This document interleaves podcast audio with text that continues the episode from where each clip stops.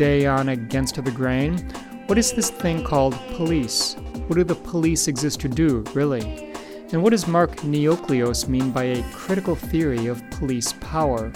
I'm CS, We'll represent a conversation with the British theorist about police power, the war power, vagrancy legislation, and the exigencies of capital coming right up.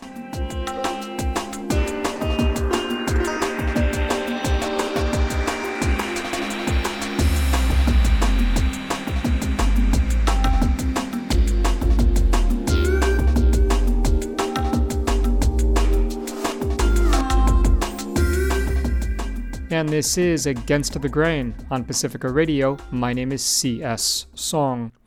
Demands for reforms to police departments and to police as an institution have proliferated in recent years. There must be more accountability, transparency, and respect for civil liberties. Police agencies must be restructured. The militarization of the police must stop. Letters are written, rallies are held, signs are carried, statements are made at hearings and assemblies. But what if, as today's guest contends, what if all of those demands are off the mark? What if they all miss the point, miss the point of what the police power actually is and what it exists to do? A critical theory of police power is what Mark Neocleous has developed and advanced in books, in articles, and in an issue of the journal Social Justice that he and the Anti Security Collective have edited. To that issue, he contributed an essay with the title Original, Absolute, Indefeasible, or What We Talk About When We Talk About Police Power. Mark Neocleous is professor of the Critique of Political Economy at Brunel University, London and the author of many books, including A Critical Theory of Police Power, The Fabrication of the Social Order, and The Universal Adversary Security, Capital, and, quote, the Enemies of All Mankind. When Mark and I connected recently, I asked why he began his essay by noting how popular the use of tear gas by police forces against citizens, protesters, and others has become. I chose it because I thought it had a a certain kind of impact. Tear gas is uh, is quite dramatic. Most people haven't been on the receiving end of tear gas, but they've seen images of police using tear gas, and, and those images are quite stark. And if you have been on the receiving end of tear gas, you'll know how just truly horrible it is. Um, and so it's a very uh, very stark example of di- very direct police brutality, violence, aggression, um, and also a very you know technological form of police aggression. You know, it's it's very different to the baton on the head, the the nightstick on the head, and so I I wanted to use that partly because of um, its starkness. Um, I also wanted to use it because I wanted to frame the argument by pointing to the extent of its use by police forces in all sorts of contexts. And then I, I guess the main issue was that I wanted to use it in order to enact a kind of rhetorical ploy, which was to say, look, there is a way that the use of tear gas by police forces has been understood and discussed and criticized by radicals, by activists, by scholars, which is to talk about the militarization of policing or paramilitary policing. And I think that way of approaching policing is, is problematic. It takes us in the wrong direction. It's, it's a, in one sense, it's, a, it's almost a, a distraction. And so I wanted to, to use tear gas as a way of saying, well, one way of thinking about tear gas, the use of tear gas by police forces is, you know, this is police militarization but maybe that's not the way we should be thinking about policing. Maybe that's not the way we should be approaching the whole question of uh, police power. So, what is wrong or misguided about the argument that the police is getting militarized? It is getting more militarized, suggesting, as you write in your article, that police in the past were not, in fact, military in style and in form. Right. Well, there's a number of, of difficulties that that approach to policing uh, creates. I mean, the first is, I think, just straightforwardly, it it misrepresents the whole history of policing. It kind of presupposes that somehow policing and uh, warfare and, and militarized activity were somehow fundamentally different, and that the use of certain kinds of technologies, such as tear gas, is bringing them together. Um, and I think that's just historically just false. If you look at uh, the history, the institutional history of police forces, they were deeply embedded with with military forces, um, and indeed in some countries, you know, there are particular forms of institution which straddle both police and military. So I think partly the problem is is just to try and debunk the kind of the myth of the history of police forces, which goes, you know, they're not about war, they're not about the military, they're about something else. Um, so that's so that's the first thing. The the second thing is to then try and get people to recognise that police forces themselves, police institutions themselves, the police power itself, when it when it thinks about itself and when it talks about itself, it's it talks about itself in, in terms of war, in terms of constantly fighting wars. You know, the war on crime being the most obvious, but also the war on disorder, the war on drugs, the war on poverty, and, and, and so forth. And I think we need to take that language seriously. You know, I think we need to to understand, to recognize that when police personnel, when uh, police theorists talk about fighting wars, they, they, they mean it seriously, right? And they don't mean this. They don't mean this metaphorically. This is not a metaphor that they're using. They mean it very, very seriously.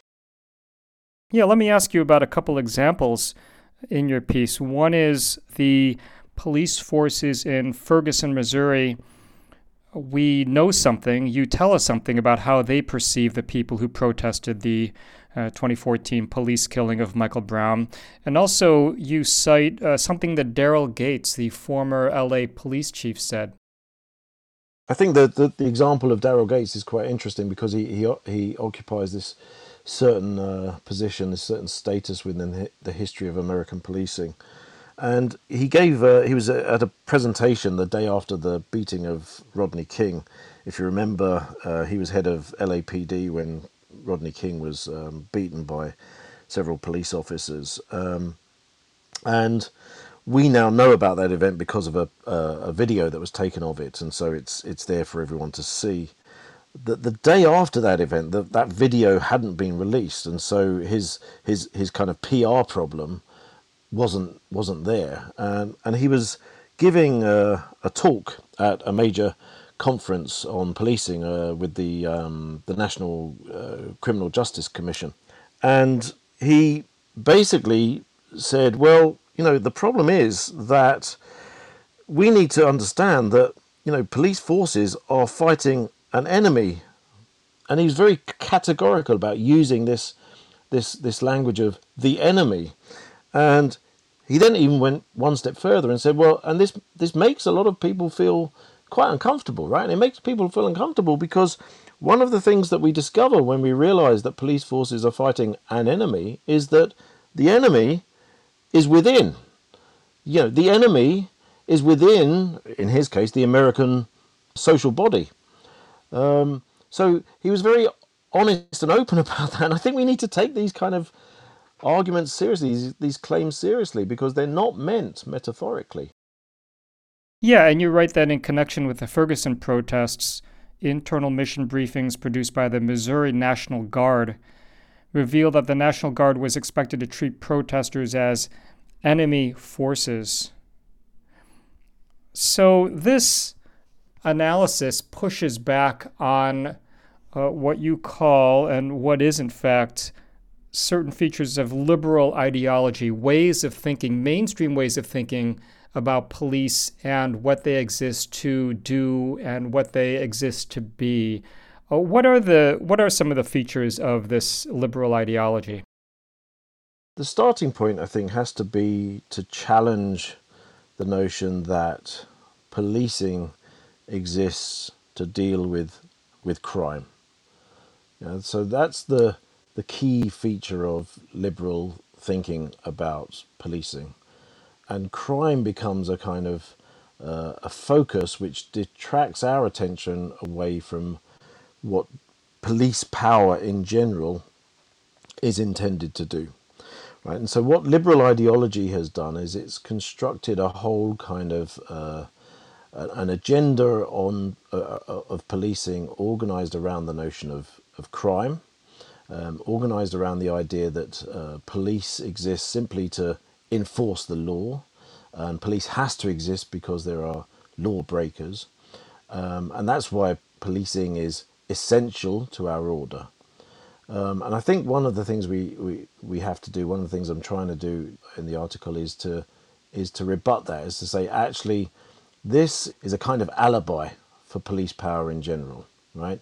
It's an alibi because it plays on people's insecurities, it plays on people's assumptions about uh, about crime in general and about often about specific crimes in particular, um, and it detracts our analysis from what we need to be doing in terms of understanding police power. Um, and that is a far more general analysis, which is to situate police forces within an argument about the liberal state in general. Right? What is the liberal state doing in general? What are what are police forces doing in the context of the liberal state? And what that is meant to point our attention to is is the question of you know, why does the liberal state exist in the first place? Why does police power exist in the first place? And that draws our attention to the relationship between policing, the police power, as I like to call it in general terms, and capitalism. Know, how is it that capitalism is created? How is it that capitalism is sustained on an ongoing basis? His name is Mark Neocleous, N E O C L E O U S. He's professor of the critique of political economy in the Department of Social and Political Sciences at Brunel University, London.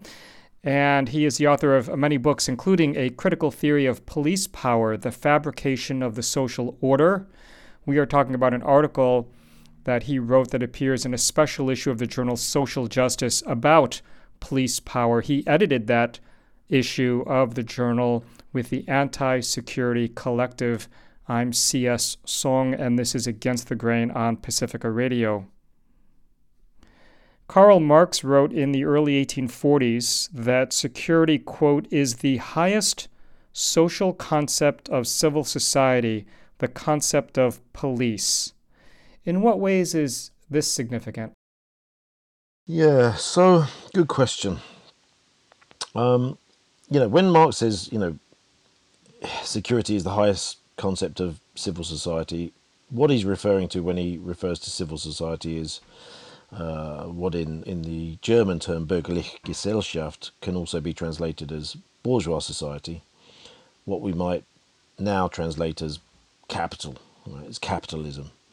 Um, and I think Marx is, is incredibly insightful.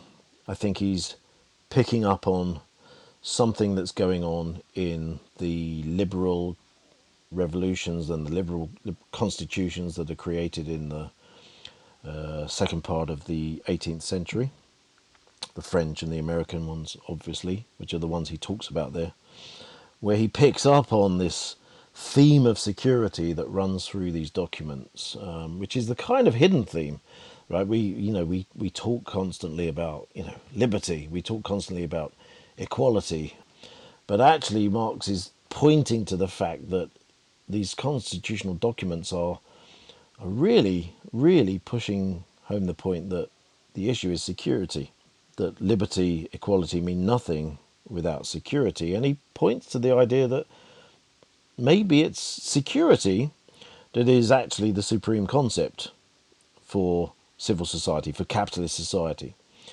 He's also aware, I think, that all of those liberal theorists of the Enlightenment, Adam Smith, Montesquieu, and so forth, all end up pointing not to liberty as the fundamental issue, but to security, right? Which is why all of those texts will often say, well, you know, liberty is fundamental, but on the other hand, sometimes liberty has to be given up in the name of security. And then what Marx does is something very cheeky um, and he never really makes good on this, right? I think he basically, you know, gets interested in other other arguments and, and doesn't really develop this argument. But he basically says, look, well, security is the, the, the supreme concept of of capitalist society, of civil society, and he just, you know, it's well, yeah, the concept of police, and I think he recognizes that police and security are fundamentally conjoined, right? in a way that allows security to be the alibi for police powers right you have to you have to accept these police powers because you want security and it allows policing to be constantly uh, refined improved intensified in the name of in the name of security so i think it's a very polemical very provocative claim that marx makes and that becomes the kind of starting point for my for my argument. Marx analyzed capital. He theorized capital, and you referred earlier in this interview to to capital and suggested that capital was a fundamental feature of society around which policing was, um, I guess, developed and operates. So, what should we know for purposes of your analysis of police power about what Marx understood to be capital and how police were created or maintained in order to protect it. So, one of the things that Marx is trying to do when he talks about capital is to understand how capital is historically constituted. Right? How is capital made? Right? How did the bourgeois class, the rising bourgeois class, actually create capitalism. And within that question is a is a different way of formulating which is how did the the rising bourgeois class create a working class out of a, a feudal peasantry? Now, that's a big historical question, and there's lots of ways in which it, it can be addressed. What I want to do is to say maybe we should be thinking about that historical creation of capitalism as a police project, right? a project of policing. In fact, maybe we should go further and say that that historical creation is the police project par excellence. Right? In other words, that we should try and situate the rise of policing in the context of the rise of capitalism. And that these things go hand in hand because what the rising bourgeois class needed to do was to create a working class, and the only way you could do this was through state power and the institutions of state power, which it understood as police institutions. So, one of the things we can do, for example, is to think about um, the Vagrancy Acts, which you know pushed the the masterless men that were thrown off from the from the from feudal serfdom, um, it pushed them into forms of wage labour, right? We can think about, for example, the enclosures movement, which pushes people off of common land into pursuing forms of wage labour. We can think about the enclosures movement as a kind of as a police operation, right? Because if you can't find forms of subsistence outside of wage labour, then you're going to have to end up engaging in wage labour. And if you can uh, enforce the enclosures movement through legislation, enforced by police power, then in effect what you've got is a situation in which policing, in the most general sense of the term, is integral to the making of the working class right? And if policing is integral to the making of the working class, then in a sense what we're saying is historically the rise of capitalism could not have taken place without the police power. Right? The, the, the ruling class, in effect, used the state to police the working class into existence, to create the working class. Yeah, and this issue of, of vagrancy laws and legislation, I think you're right that vagrancy laws are the ultimate form of police legislation. I think this relates to a claim you made earlier this hour, which is that police power is not about, or not primarily about, crime prevention or law enforcement. Does a person need to have committed some crime before being arrested under vagrancy law? No, absolutely not. That's that's the beauty of vagrancy law. So one of the interesting things, of course, is that vagrancy law, as I've just as I said earlier, was integral to the to the creation of capitalism.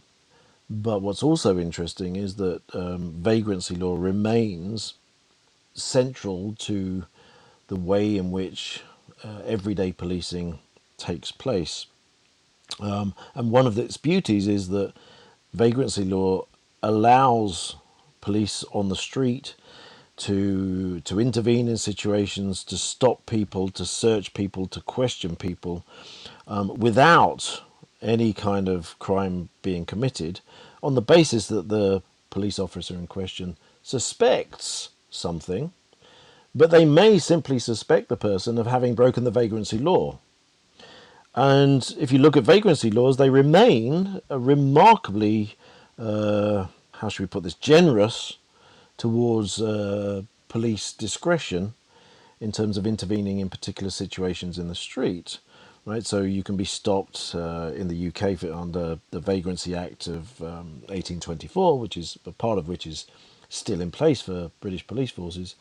Um, you can be stopped for you know really basic activities such as being uh, suspected of, of, of begging, of uh, moving in a particular way, of moving in a particular manner, of being in a particular part of the city in which you're not uh, meant to be in. Um, it basically gives police on the street a kind of carte blanche uh, possibility of just intervening in uh, situations which enable them to stop and question people and, of course, potentially arrest them. The other thing that vagrancy law does is it, it provides this kind of really expansive kind of discretionary power for police officers. And that is fundamental to the way policing takes place on the street, right? The, what police officers want more than anything um, is the the the possibility, the the right even to to just simply stop people and question them for whatever reason that the the police officer might give at the time. And what vagrancy legislation does is it is it offers precisely that, right? So it, it is the kind of foundational form of police discretionary power, and it's of course police discretionary power on the street that creates so many of the problems that we basically witness day after day after day after day, where, where, where police officers stop someone and before you know it, they're they're carrying out acts of brutality or even uh, or even killing. I'm CS. This is Against the Grain on Pacifica Radio. Mark Neocleous joins me. He's a London based critical theorist who focuses on questions of state power and capital especially as they pertain to police, security, and war. His books include War Power, Police Power, The Universal Adversary, Security, Capital, and, quote, the enemies of all mankind, and A Critical Theory of Police Power, The Fabrication of the Social Order. Well, uh, let's say we accept your argument, and of course, people can read in your books much more detail than you can provide this hour. But let's say we accept your argument that police power, the functioning of police, was integral to the making of the working class, to the disciplining of workers, to keeping idle and otherwise idle and disorderly people in line so they, they could serve the needs of capital.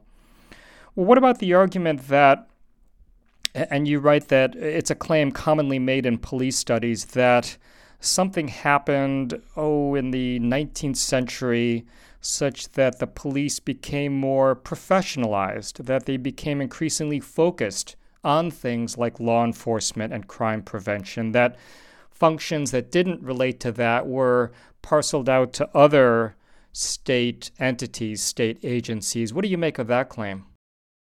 That's a good question. Um, one of the things that I've been trying to do, which I do in the article and I pursue at greater length elsewhere, is to is to argue that rather than talk about the police, we should be talking about police power, or even if you prefer, police powers.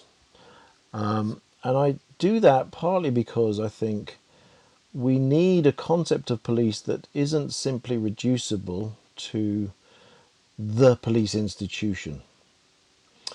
And the reason for that is because what I want to argue is that we need to understand how it is that the state polices, in the broadest possible sense of the term, polices civil society.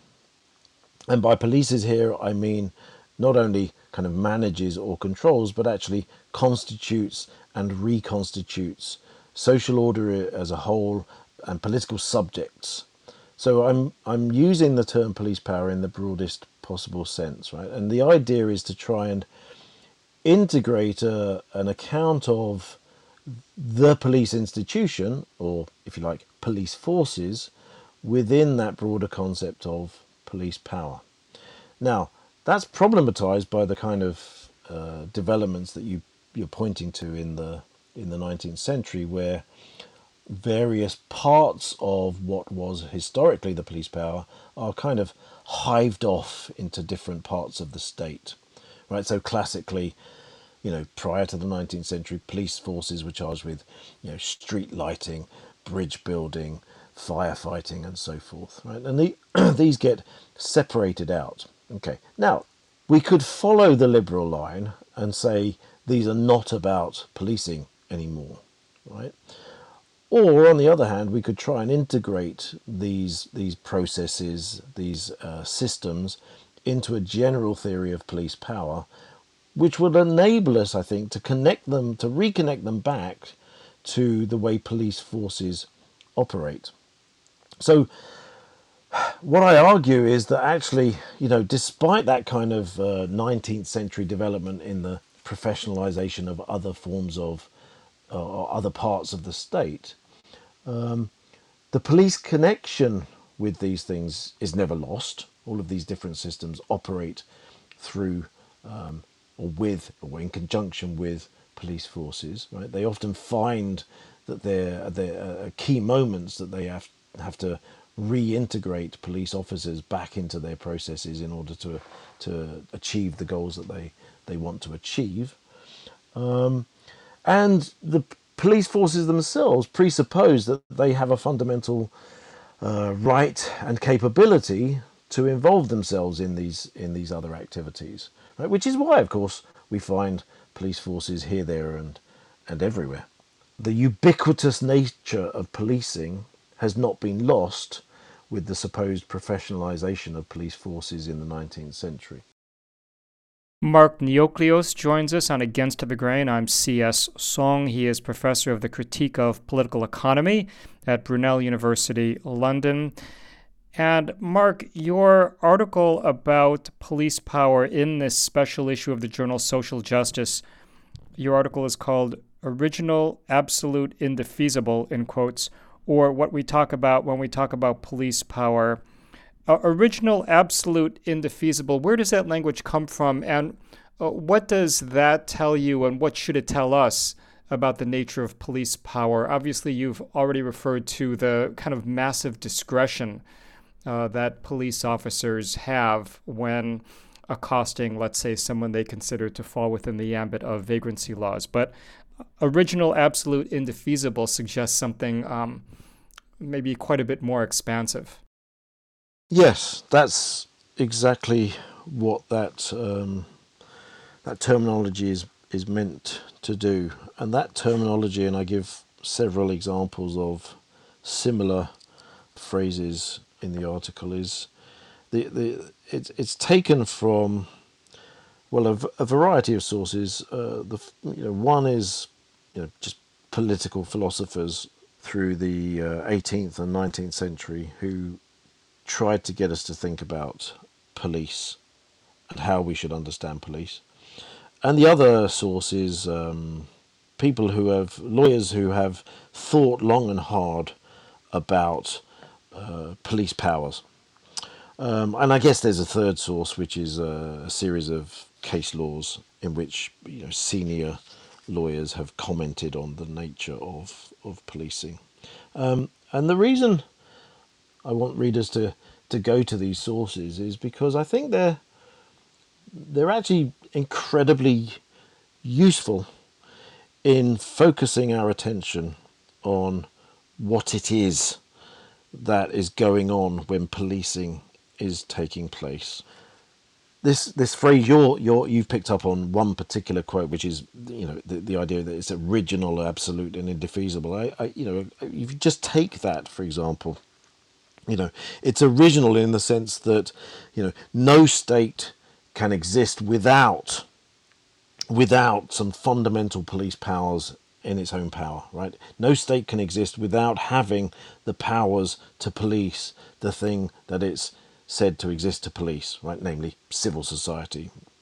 Um, and it's absolute, right? And this is really important, right? Because all of these political philosophers, all of these police lawyers, right? All of these case studies in, in, in, in the Supreme Courts and uh, point us in the same direction, which is, you know, something we, whoever we are, right, we political philosophers, police ideologists, lawyers, we find it very difficult to say what the limits on police power can or should be, right? That in some sense there is something kind of integral to police power that makes it absolute. And however much we might want to try and delimit it, it's impossible to do. You know, that, that policing is uh, in some sense, an act of sovereignty, and that act of sovereignty cannot be delimited. I think we need to kind of take on board what they're saying. By that, I don't mean we should give up struggling against these powers, quite the opposite. I think recognizing what they're telling us is important for how we go about thinking about policing um, and how we might then go about challenging some of these powers because that's the problem, right? That's the problem because any challenge to police powers finds itself up against precisely this very, very practical problem, which is, um, which is that politicians and courts will often go, well, no, right? You can't challenge them in that way, right? No, what you think is an act of, of excessive or completely discriminatory violence is not so because it's conducted in the name of police. Yeah, and what you are saying goes against the grain, if I may, of, as you said earlier, liberal ideology. So many assertions of liberal ideology, such as that police carry out law as made by the legislature. Uh, clearly, you would disagree with that. In what ways do the police go, go far beyond uh, what the legislature says and I think you also make an argument about what the legislature does to legitimize police practice at times. Yeah, so I think the problem with kind of mainstream approaches to policing and you know that stem from a kind of inbuilt set of liberal assumptions about how the state operates is that um, there's an assumption that Police simply exist to carry out the law as defined or announced by uh, the executive and passed by the state in general, right? The judiciary and so forth, right? In other words, all the police does is carry out the law. So whatever the law is, the police simply enforce the law, right? And we got this mainstream no- notion, this uh, everyday notion that that's what the police do. But what we need to recognize is that law is changed time and again by police action. Right? Police act in certain ways, and this presses against existing laws, and then eventually politicians come around, right? Judges come around. They come around, they adjust their thinking to if you like, the police reality, right? So the police behave in certain ways and they will constantly behave in certain ways until laws are changed. And sometimes that takes years and years and years, right? It's a kind of, if you like, a war of attrition between police institutions and other institutions of the state, and sometimes it's it's very very direct. I mean, you know, there's currently a debate in the UK about a new crime and policing act that's going through parliament that is is designed to give police you know even greater powers over over uh, various forms of um, operation in particular the policing of, of demonstrations and protests but also the policing of, of everyday life for example um, you know whether people are, might for example be you know, living in their cars. Um, and it's quite clear now that this new legislation came about because the the senior police officer for the Metropolitan Police in London, who is this in effect de facto the the most senior police officer in the land, you know, convinced the Home Secretary to to bring in this new legislation. Right, the, the, documentation is fairly clear now that the police said, "Well, we need some new legislation here," um, and it seems to be going through. Right, so there are various ways in which this can this can happen. You know, through a, a general war of attrition over over years and years of the police constantly doing something until the law is changed, or a straightforward, you know, word in the ear of the Home Secretary. But even if that doesn't happen, you know, the the amount of times police engage in acts of what we would call illegality, right? But what police officers will say, you know, they have to do in order to to to carry out their everyday duties, in order to ensure that law is is law and order are enforced. The the research on this, the documentation on this is is very clear now, right? That police engage in acts of of illegality you know, whether it's incredibly mundane acts of illegality or major acts of illegality, um, right down, of course, to the point of killing people. And they will justify these acts on the grounds that, you know, they're carrying out police police duty, right? They're, they're engaged in police operations. And this gives them a certain kind of, um, of immunity. Yeah, in fact, you cite a study showing that most police, I'm not sure I'm not sure in what jurisdiction, most police officers believe that to fully impose and adhere to the rule of law would make police work impossible. Yeah, and that goes back to uh, the conversation we were having a little while ago, which is, you know, the police is they they don't. So this is tricky, right? In a sense, we need a kind of psychoanalytic reading of the whole police institution, which is is impossible. But you know, police don't really believe that that what they're doing is is enforcing the law. What they believe they're doing is maintaining order. But of course, they can't simply say that because we have the whole ideology of the rule of law. So what they have to do is to play the game that what they're doing is enforcing the law. Democratic control of police. This is a a demand, a fairly common demand, right? We need to restructure uh, police institutions and departments so that there is input, there is some level of oversight from citizens, from regular folks, from non police. What is that a way to counter, in your mind, the absolute power, the overweening discretion of police forces? So it's quite hard to answer that question without getting into into trouble, in the sense that the political impetus behind it, in in terms of where I think you're coming from, is obviously something that, in one sense, I'm very sympathetic to.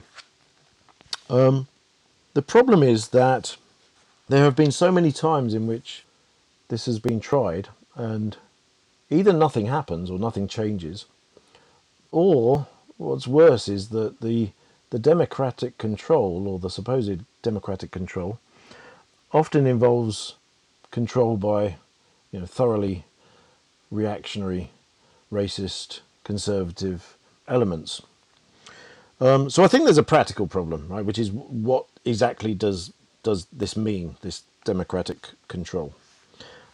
I think there's a more kind of theoretical issue, if you like, or uh, a broader issue to take on board here, which is what we were saying just a few minutes ago about the idea of policing being absolute. That there has to remain something absolute about policing for policing to, to continue in the way that it does. Right? Is is if you like, it's precisely that absolutism, to use that term in a kind of modern sense, not in the 18th century absolutist state sense. It's that absolutism of policing right? That completely unchallengeable nature of policing that makes it entirely resistant to the kind of democratic control that I think a lot of activists want.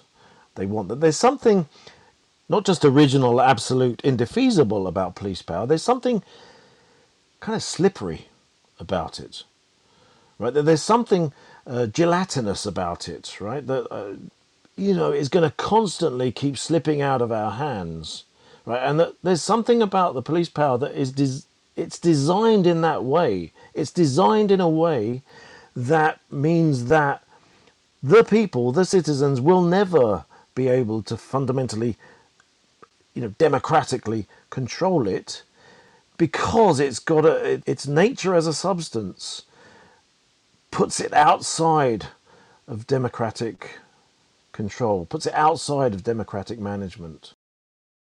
Mark Neocleous, critical theorist and author based at Brunel University, London, is my guest on Against the Grain on Pacifica Radio.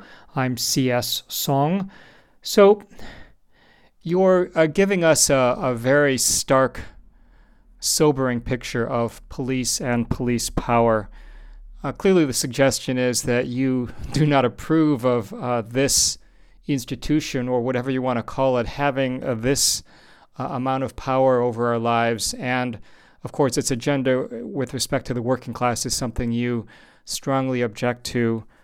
So the question arises what should we do with the police? What's the solution? We may be speaking in a realm of speculation and to some extent fantasy, given the power that police has, given the power of the state, given uh, the relationship between police and sovereignty. But in an ideal world, what would happen to the police? Well, okay, so that's a good question. I mean, uh, look, on the one hand, right, I'm the the arguments that I'm making are designed to stress the relationship between policing and capitalism, and they're designed to say, look, actually, the the issue here is is capitalism. the The issue we have is we live in a world of exploitation, of expropriation, of alienation, and such a world needs policing because it, it, it cannot exist without the police power, right? And so, so long as you have you know a world in which you know resources and lives and labor and work is is, uh, is expropriated from the people and the people are exploited um, we're not going to get rid of the police power right now i realize of course that is not going to be a satisfactory answer to a lot of people right because it's essentially a way of saying well if you want to do it if you want to really solve the problems of policing you need to abolish capital which is my position right um, but I realise, you know, we live in this world, and we feel like we want to make a difference in this world, and and my answer won't be satisfactory. Um, but I think we still need to actually make that argument time and again, right? Because we need to recognise this is this is the conditions of our existence, right? And that is what we are facing. That said, we are living in a in an incredibly exciting moment in which there are all sorts of, of movements and, and challenges that are taking place, which are you know incredibly, incredibly exciting, and um, and it will be it will be really interesting to see how they pan out. Um, I'm going to make a let me make an observation which tries to pick up on those, the, if you like, the two directions in which this answer is going. On the one hand, the direction of the abstract theory which points to our, our, our, fundamental problem, and on the other hand, a kind of you know a, a sense in which there is a, an excitement in this moment. Um, so in June, two things happened. Um, one in the US and one in um, in the UK, which I, I, think are, are, quite interesting. The first thing that happened was that Officer Chauvin was found guilty of the uh, the murder of George Floyd uh, in the U.S. Yeah, um, whatever it was, the second degree murder. Or, I forget the exact distinctions that you you have there, but nonetheless, he was he was found guilty. Um, in the same month, a British police officer was found guilty of the manslaughter, but not the murder, of a uh, someone called Dalian Atkinson. I'm mentioning his name because he happens to be an ex-professional footballer, so it was a widely publicised uh, case. Um, I'm assuming your listeners will know lots of detail about the George Floyd murder, so I won't go into detail there. But just so, in case people don't know, the the officer in the UK, PC Monk, uh, was called out to a an incident in the street where Atkinson appeared to have, have, been engaged in some kind of episode in which he was having some kind of um, breakdown. I'm hesitate about using some of these words, but you know, it's some kind of psychotic episode. Anyway, there was a there was an issue, right? And uh, PC Monk pulled out his his taser and fired it for 33 seconds, uh, which is six times longer than the regulations allow. Um, and but then after using the taser, uh, then kicked Dalian Atkinson in the head twice, and Atkinson died. Um, so a few years later, this case came to court, and, and in June, uh, PC Monk was uh, found guilty of Atkinson's manslaughter. Now, I think it's quite interesting, right? Both of these cases came about in the same month, and I think it's interesting because if one was being optimistic, and I say if, right? Because I, I'm not an optimist, as you can probably gather from most of the things I've said. But if one was being optimistic, one would say this: these two cases together could be construed as taking as t- taking major steps into challenging a whole logic of of police immunity right? And I know that the US talks about qualified immunity, but d- deep down, of course, that qualified immunity is not really qualified in many significant ways, right? But there's a whole logic of police immunity, which has allowed police on the street to get away with acts of of violence and killing. Okay, and time and again, no one, no police officer is found guilty of either manslaughter or or murder. Um, And I think in the article that you've read, I think I give the um, details from the UK that you know in in some thirty odd years from 1990 there were just short of 2,000 people that died in the in the hands of police, right? Whether in police custody or on the street being handled by police, and uh, not one officer up until June, not one officer has been found guilty of of manslaughter or murder, and then suddenly, PC Monk is found guilty of manslaughter in the very same month that Chauvin is found guilty of the murder of George Floyd. Now, this these two cases, right, and it's only two cases, seem to me to be potentially, at least, a significant inroad into the whole logic of police immunity, where police can carry out acts of violence and get away with it, right? Be immune from prosecution for the acts of violence carried out in the name of, of, of, of their uniform or in the name of the state. So, I think there's something there, right? I think there's something interesting going on right? That maybe some of the campaigns around police violence are having an impact. Maybe.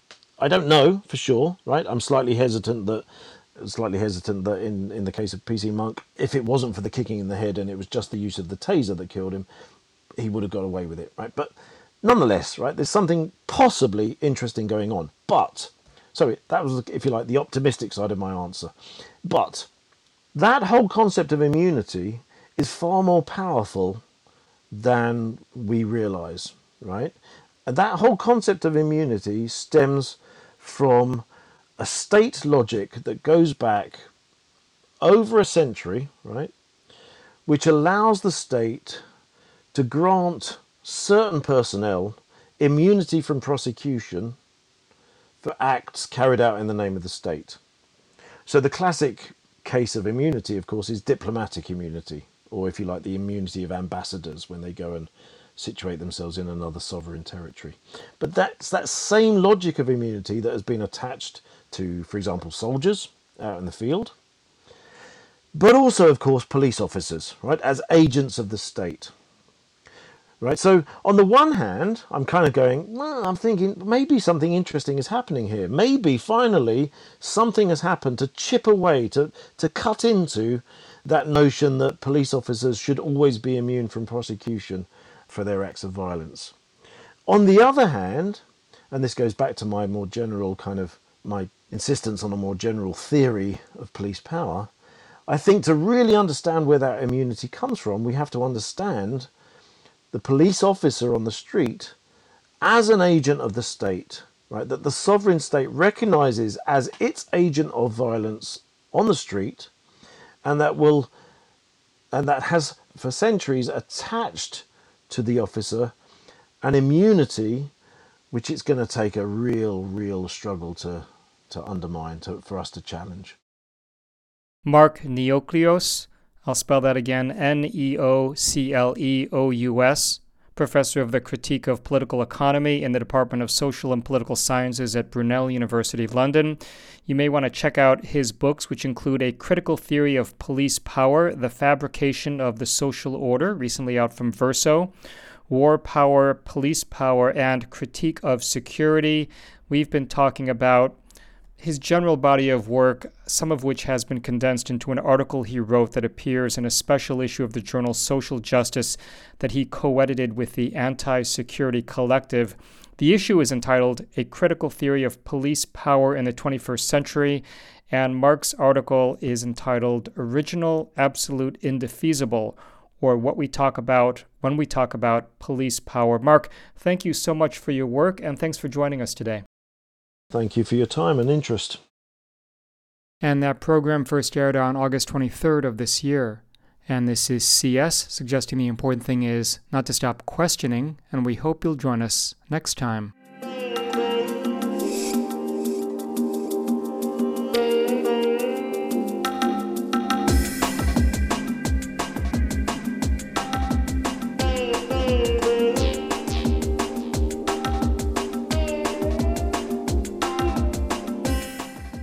Against the Grain is produced by Sasha Lilley and CS Soong. You can visit us online at againstthegrain.org, where you'll find on demand and downloadable audio, resources, and more.